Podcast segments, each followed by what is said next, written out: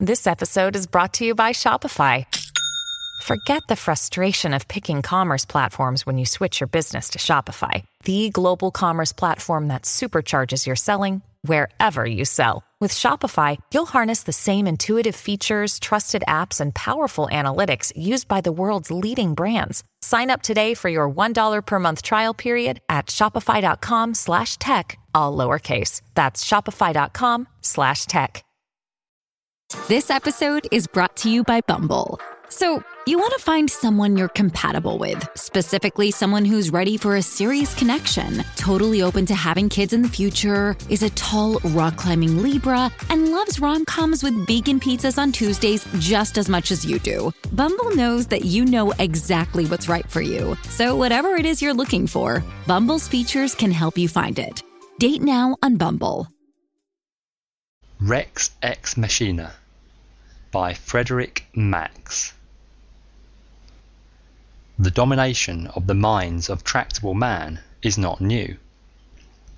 Many men have dreamed of it. Certainly, some of them have tried. This man succeeded. One final lesson, a dying man's last letter to his only son that completes the young man's education. My dear son, The doctors have left, and I am told that in a few hours I shall die. In my lifetime the world has progressed from the chaotic turmoil of the early atomic era to the peacefulness and tranquility of our present age, and I die content. For ten years I have instructed you in all that you will need for the future. One final lesson remains to be taught. On the wall of my bedchamber hangs a citation from a grateful government for services too secret to be herein set forth. In past years you have asked me repeatedly about this citation, but each time I have taken pains to avoid the direct answer. Now it is proper that you should know. Forty years ago, I was an obscure army captain stationed at the Armed Forces Language School in Monterey, California. I had, at that time, just completed a tour of duty in Korea, a minor skirmish of that era, and despite an excellent reputation for resourcefulness, I had drawn Monterey as my next assignment.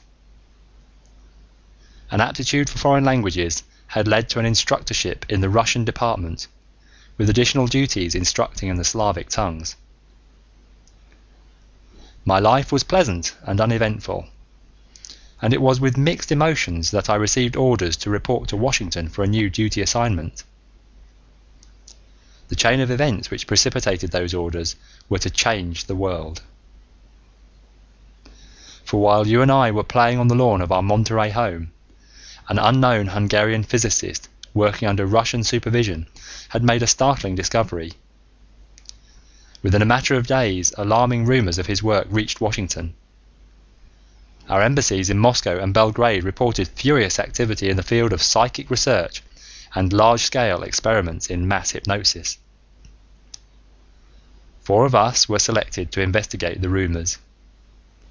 Before we could commence our undertaking, word reached Washington that the rumors were now actualities a device capable of the mass hypnosis of great segments of the world's population was rapidly reaching perfection.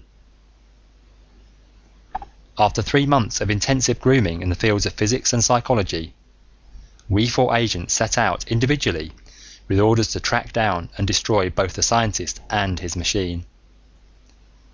I never saw the other three again. During the three months of schooling, other members of our vast intelligence organization had been engaged in laying the groundwork for our efforts. In December 1955, I slipped into Russia and took the place of a government official who felt that Western civilization offered greater reimbursement than Soviet communism. I entered into my new role with trepidation, but my fears were unfounded. Thanks to a remarkable resemblance which was the original reason for my selection, and also due to a most thorough briefing, I found myself making the substitution with ease. I pride myself on the fact that by diligent application I was able to increase my worth to the Russian government to the extent that I was shortly able to secure my transfer to the psychological warfare section of the secret police. From there, it was a simple procedure to have myself assigned to what was known as Project Parchak. The device was in its final stage of development. Only the problem of increasing its effective range remained to be solved. Three weeks after my assignment to the project, its successful conclusion was accomplished.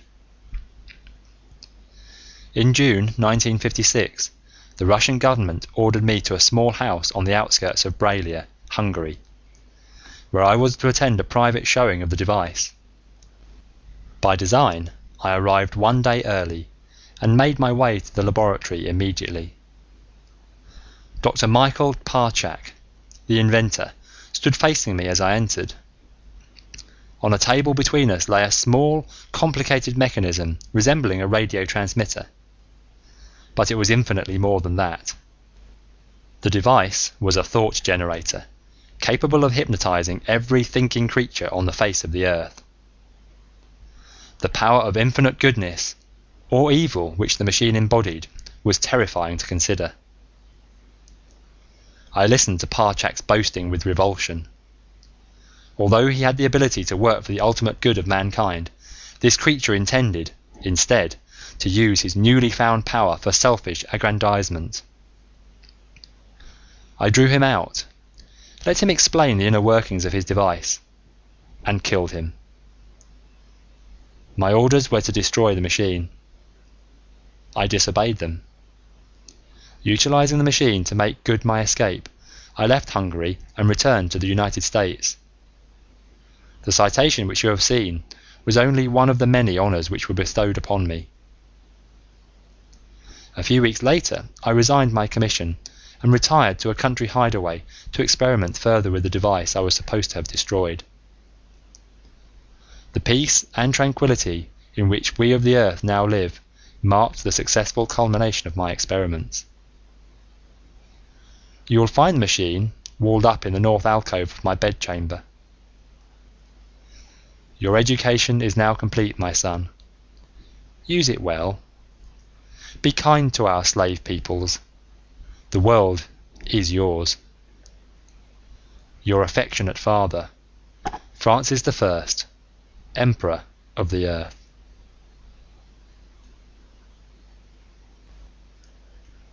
End of Rex Ex Machina by Frederick Max. It's true that some things change as we get older. But if you're a woman over 40 and you're dealing with insomnia, brain fog, moodiness, and weight gain, you don't have to accept it as just another part of aging. And with MIDI Health, you can get help and stop pushing through it alone. The experts at MIDI understand that all these symptoms can be connected to the hormonal changes that happen around menopause, and MIDI can help you feel more like yourself again. Many healthcare providers aren't trained to treat or even recognize menopause symptoms. MIDI clinicians are menopause experts. They're dedicated to providing safe, effective, FDA approved solutions for dozens of hormonal symptoms, not just hot flashes. Most importantly, they're covered by insurance. 91% of MIDI patients get relief from symptoms within just two months. You deserve to feel great. Book your virtual visit today at joinmidi.com. That's joinmidi.com. It is Ryan here, and I have a question for you. What do you do when you win? Like, are you a fist pumper? A woohooer, a hand clapper, a high fiver. I kind of like the high five, but if you want to hone in on those winning moves, check out Chumba Casino. At ChumbaCasino.com, choose from hundreds of social casino style games for your chance to redeem serious cash prizes. There are new game releases weekly, plus free daily bonuses. So don't wait. Start having the most fun ever at ChumbaCasino.com. No purchase necessary. VGW. Void were prohibited by law. See terms and conditions. 18 plus.